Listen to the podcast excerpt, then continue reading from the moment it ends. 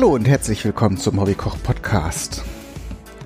Heute mache ich mal ein Dessert. Das ist ein Rezept mal wieder, das ich noch nicht ausprobiert habe vorher.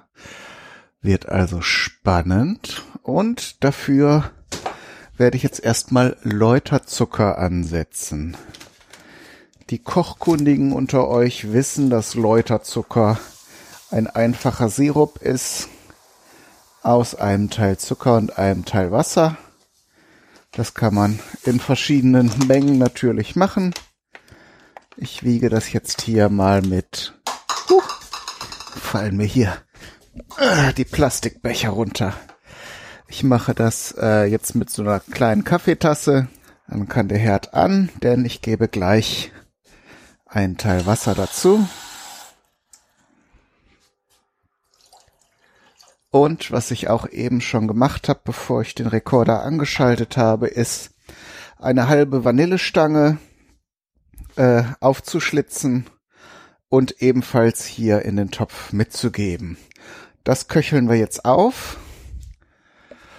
Und ich habe noch nicht gesagt, was es gibt, aber ihr könnt ja den Titel der Datei lesen oder des Blogartikels, je nachdem, ob ihr euch, ob ihr diesen Podcast abonniert habt oder ihn im Internet direkt anhört.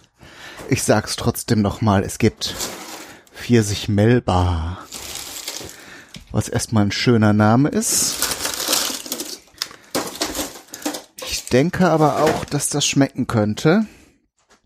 Vielleicht noch ein, zwei Worte zum Ursprung dieses Desserts. Denn das ist schon ziemlich alt. Ein Klassiker, kann man sagen. Und kreiert wurde es auch von einem bekannten Mann, nämlich Georges Auguste Escoffier oder Escoffier. Das ist äh, vor, äh, also zwischen dem 19. und 20. Jahrhundert eine richtig große Nummer gewesen. Also ein Meisterkoch oder heute würde man sagen vielleicht Starkoch, ähm, der viele sehr, sehr bekannte Gerichte ähm, kreiert hat. Ähm, da wird, wird es, kann ich euch jetzt schon versprechen, also jetzt nicht direkt im Anschluss, aber wird es noch ein, zwei Rezepte geben, das habe ich schon fest geplant, ähm, bei denen, bei denen er, die er kreiert hat. Vielleicht mache ich eine leichte Abwandlung. Das ist bei einem, hatte ich mir das schon so ausgedacht und nehme mir seit Ewigkeiten vor, das dann auch mal umzusetzen. Aber wollen wir nicht zu weit abschweifen. Auguste Escoffier hat eine ganz ähnlich, ähnliche Sache gemacht wie ich, nur noch cooler. Ich habe ja, als ich den Hobbykoch-Podcast angefangen habe und mache das jetzt hin und wieder auch nochmal, wenn ich da eine Idee habe oder auch wenn jemand mich darauf anspricht, nämlich ähm, die sogenannten Podcast-Sandwiches, ähm, wo ich ein Rezept für einen Podcast kreiere, eben irgendeine Art von belegtem Brot. Es gibt auch teilweise Abweichungen von diesem, äh, von dieser Regel. Aber so ungefähr. Was Escoffier gemacht hat, ähm, ist natürlich cooler, weil der hat ähm, Desserts für Opernsängerinnen kreiert. Das ist eindeutig die noch eine schönere Idee, ne? Weil Dessert mag äh, so ziemlich jeder.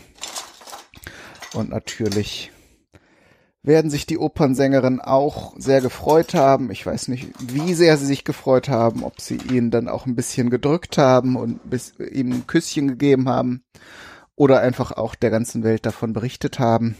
Auf jeden Fall wird es seinem Ruhm nicht abträglich gewesen sein, diese zu dieser Zeit berühmten Künstlerin entsprechend ähm, mit einem Dessert zu beglücken. Das trifft auch hier auf den Pfirsich Melba zu. Ich habe jetzt hier noch ein paar Mandeln mit der Schale in einen trockenen Stieltopf gegeben. Ähm, wesentlich mehr als ich brauche, aber sonst lohnt sich das nicht, die anzurösten. Ähm, dazu muss man sagen, im Originalrezept, ich habe tatsächlich äh, mir vor einiger Zeit mal den Kochkunstführer von den Escoffier geschrieben hat, besorgt. Im Originalrezept steht nichts von Mandeln, das muss also später mal irgendwie von anderen Köchen hinzugefügt worden sein. Ich rühre hier mal parallel so ein bisschen in dem Zuckersirup, dass wir nicht, dass sich nicht irgendwo Karamell bildet. Das wäre in dem Fall nicht erwünscht. Wir wollen einen hellen Sirup. Und ähm, ich kann mir aber gut vorstellen, dass Mandeln erstmal gut passen zu Pfirsichen und zum anderen, dass das also geschmacklich ähm, passt das sicher gut und ähm, das macht natürlich die Deko auch, also das fertige Rezept auch wesentlich schöner, denn es kommt zwar nachher noch eine Soße dazu, aber ich könnte mir schon vorstellen, dass man da irgendwie ein bisschen was ver vermisst. Also wenn das einfach nur äh, der Pfirsich, der jetzt gleich in äh, die Bühne betritt, ist und dann die Soße darüber. Ähm, darum mache ich jetzt das mit den Mandeln, obwohl es jetzt nicht das Originalrezept ist. Aber in dem Bewusstsein können wir ja sagen, wenn da Köche in den Generationen nach dieser äh, dann noch eine gute Idee hatten, dann muss man das ja nicht verwerfen. So, jetzt der Sirup muss klar sein. Da ist, sind jetzt noch ist jetzt noch Zucker zu sehen, der ist noch trüb. Und natürlich, wenn das jetzt richtig aufkocht, dann äh, gibt die Vanille richtig schön das Aroma ab. Und die Mandeln muss man jetzt natürlich möglichst von allen Seiten rösten. Die Schale werde ich nachher versuchen, dann mit einem Küchentuch abzurubbeln. Das sollte eigentlich gehen, wenn die ähm, Mandeln schon geröstet sind. Und da ich jetzt ja viele habe, muss es nur bei zweien oder dreien funktionieren. Dann haben wir unseren Deal gemacht und den Rest knabber ich dann so irgendwie weg. Das ist ja auch schön. So, saubere Küchenhandtücher habe ich zum Glück ja immer da. Jetzt fangen die Nüsse schon an zu knacken. Das ist ein gutes Zeichen.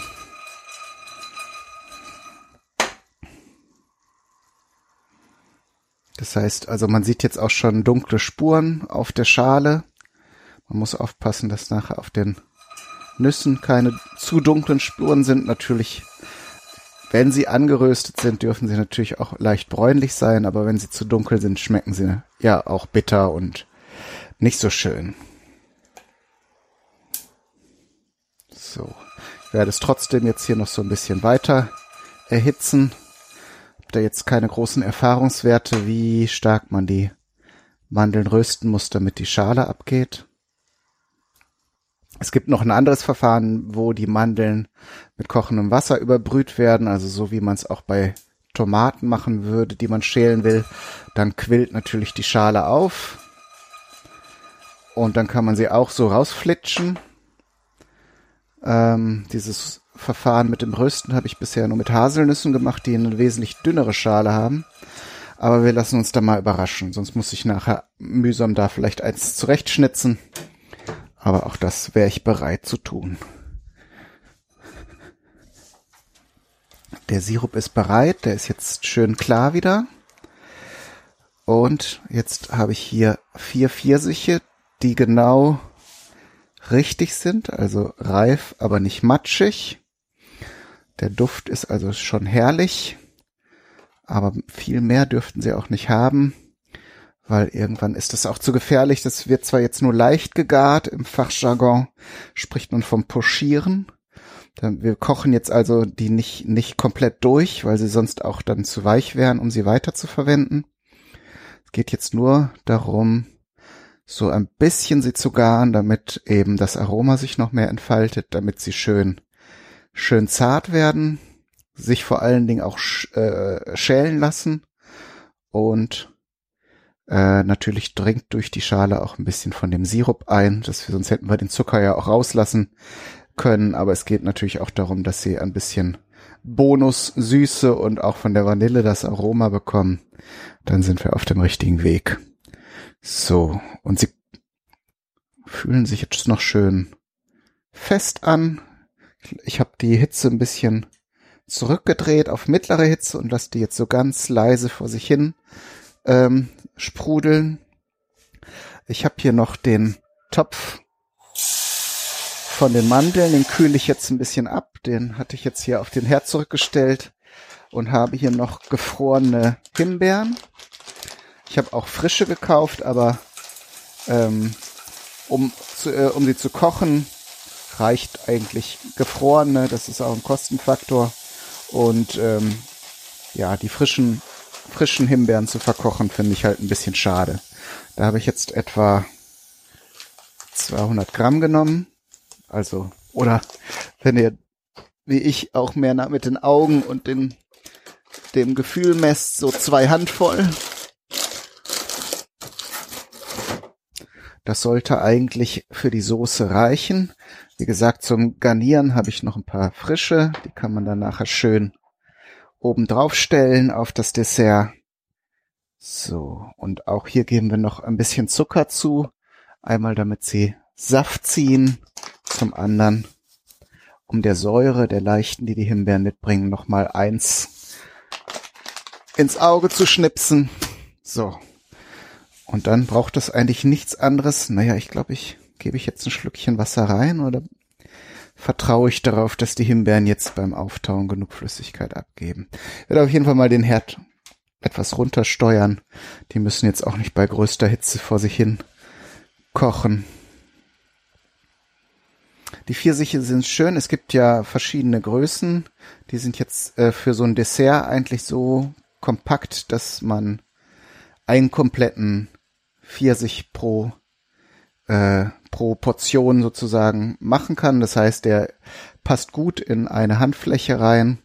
Es gibt ja auch noch größere äh, Züchtungen. Es gibt auch äh, weiße Pfirsiche.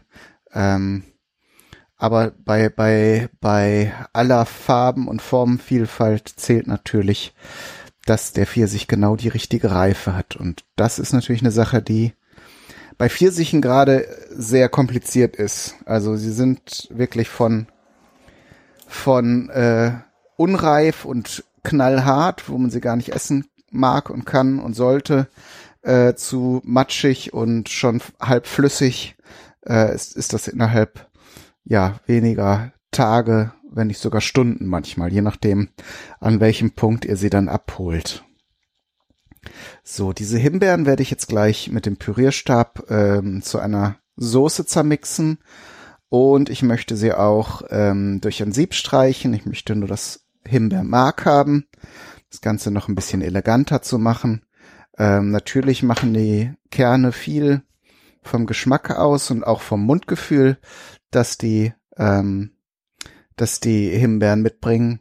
Aber in dem Fall, weil es jetzt auch so ein feines französisches Gericht ist, ähm, machen wir machen wir uns mal diesen kleinen Zwischenschritt extra Mühe. Also gesagt getan. Die Himbeeren müssen jetzt auch keine Stunden kochen. Das ist eine Sache, die man schnell so in einer Gesprächspause bei einem großen Dinner vielleicht hinbekommt. Jetzt ist der Topf nur nicht so besonders voll. Ich hoffe, ich schaffe das ohne hier alles mit Himbeer Bröckchen zu besprenkeln. Jawohl. So geht's.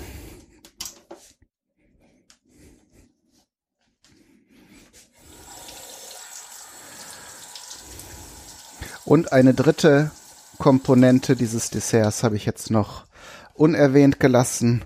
Auch beim, bei der klassischen Zubereitung wird das Ganze angerichtet auf einem Bett aus Vanilleeis. Also viel geiler kann's ja eigentlich gar nicht mehr werden.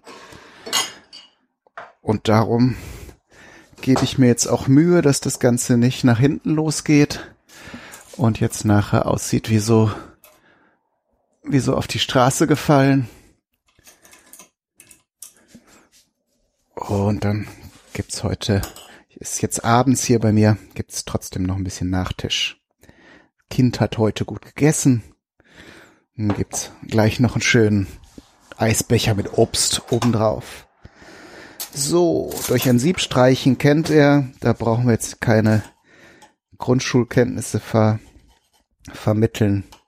Ich habe jetzt hier ein kleines Teesieb und einen Teelöffel, weil auf diese Menge brauchen wir jetzt auch nicht große Küchengeräte schmutzig machen.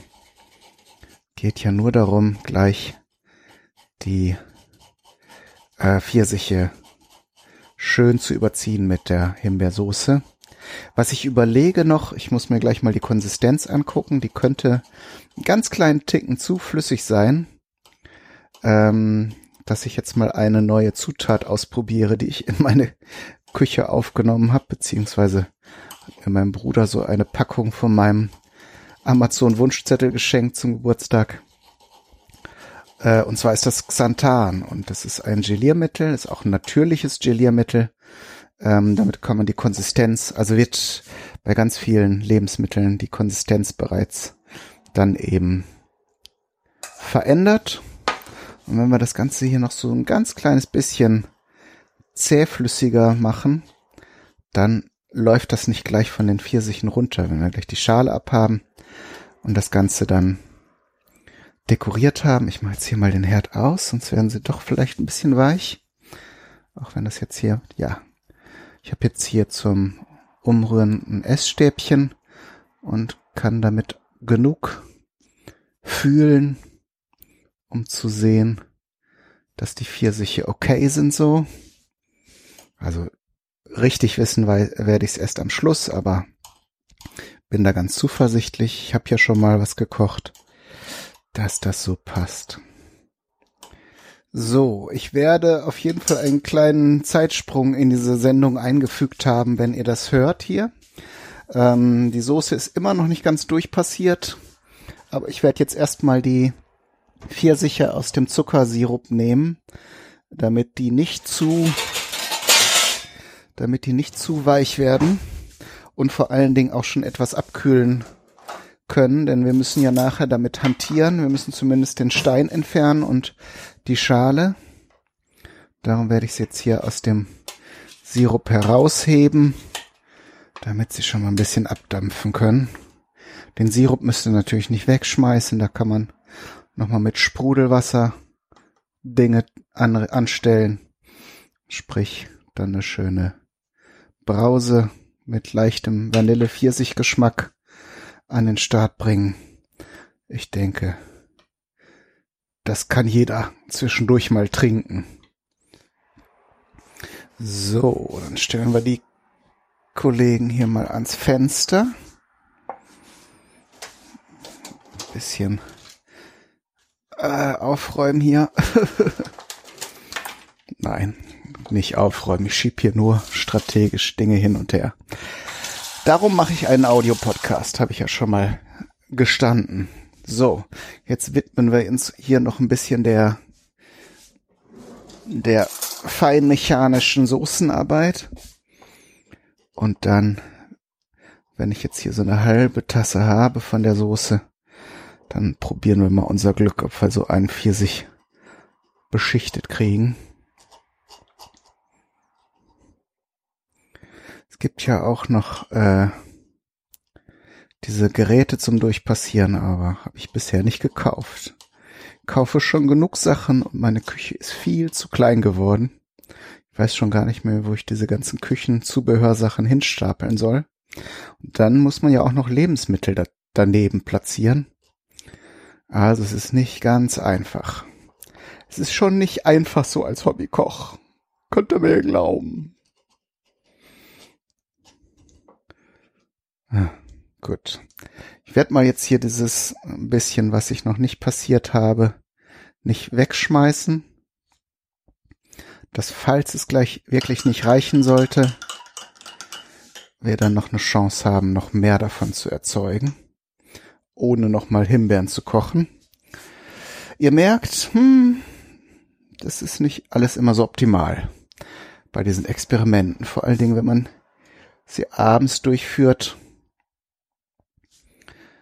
und äh, aber das musste jetzt auch sein, weil die Pfirsiche morgen schon im Eimer gewesen wären. Und ich mache es ja auch gern für euch. So, die Schale löst sich schon mal. Das ist eine gute Nachricht. Spannender wird gleich der Part, wenn ich den Kern daraus operiere. Kann sich das natürlich noch wesentlich erleichtern, indem man die Pfirsiche halbiert. Aber ich habe jetzt mal den sportlichen Anspruch, sie so, den Kern so zu entfernen, dass man den kompletten äh, Pfirsich sehen kann. Und ich habe vier Versuche. Mehr sage ich nicht. Wenn ihr auf dem Bild nach einem halben Pfirsich seht, dann könnt ihr mich auslachen. Das würde ich euch dann nicht mal übel nehmen. Aber im Moment ist es schon bei Kandidat Nummer eins sehr, sehr vielversprechend. Zumindest mit der Schale. Ich mochte ja Pfirsiche immer nicht so gern wie Nektarinen, weil die dieses Fell haben. Und äh, aber vom Geschmack her sind die auch wesentlich schöner. Hallo. da ist die Vicky gerade in die Küche geschlichen und hat mich erschreckt. Aber die. Nein, ich hab dich nur angetippt. Ja, aber ich habe hier gerade so vor mich hin erzählt. Darf ich dich verarzten hier? Bitte? Darf ich dich den Arm verarzten? Nee, das machen wir. Ich mache jetzt hier gerade eine Kochsendung Maus. Das kannst du nachher machen. Ich brauche das vielleicht nachher. Okay. Was ist das denn hier für Marmelade? Das kommt hier nachher drauf. Das darfst du nicht aufessen. Das darfst du gleich aufessen, wenn ich's. Natürlich. Ich mache das doch alles nur für dich. Himbeer.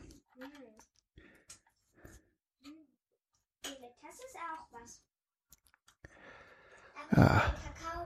Nein, ich möchte jetzt hier in der in der Küche in Ruhe bleiben. Ich meinte auf dem Tisch. Nein, Viktoria, es gibt gleich noch einen Nachtisch. Du brauchst dir jetzt keinen Kakao reinhauen. So, jetzt ist natürlich beim Quatschen der Pfirsich und beim Entkernen auseinandergebrochen. Ich werde jetzt mal andersrum agieren, nämlich das Ganze mit der Schale. Erstmal den Kern entfernen, dann hält der Pfirsich ja wesentlich besser zusammen. So zumindest die Theorie. Dann lässt er sich natürlich wieder nicht so cool schälen, aber wir gucken jetzt mal. Das ist jetzt Versuch Nummer zwei. Und dann mit einem kleinen Löffel den Kern langsam rausziehen. So. Ja, der ist auch wieder ein bisschen aufgeplatzt. Das ist halt, wenn man das nicht gelernt hat, dann muss man kleine Schönheitsfehler vielleicht in Kauf nehmen oder noch mehr lernen. So, auf jeden Fall, das kann ich schon mal berichten, kleben die Finger wunderschön von diesem in Zuckersirup gebadeten Pfirsichen. Große Sehnsucht danach, mir die Hände zu waschen. Aber ich werde jetzt auf jeden Fall erstmal gleich ähm, zwei, drei Mandeln schälen. Und dann können wir das Ganze hier nämlich anrichten mit dem Eis, dem der Himbeersoße, dem Pfirsich und den Mandeln und den frischen Himbeeren, von denen ich jetzt auch noch ein paar abwasche. Aber ich glaube, ihr Lieben, ich habe euch jetzt alle Schritte beschrieben und wenn alles klappt, seht ihr nachher ein wunder, wunder, wunderschönes Foto von Pfirsich Melbar. Und dann wünsche ich euch wie immer viel Spaß beim Nachmachen und Ausprobieren. Alles Gute, bis zum nächsten Mal. Euer Kai, Daniel, du.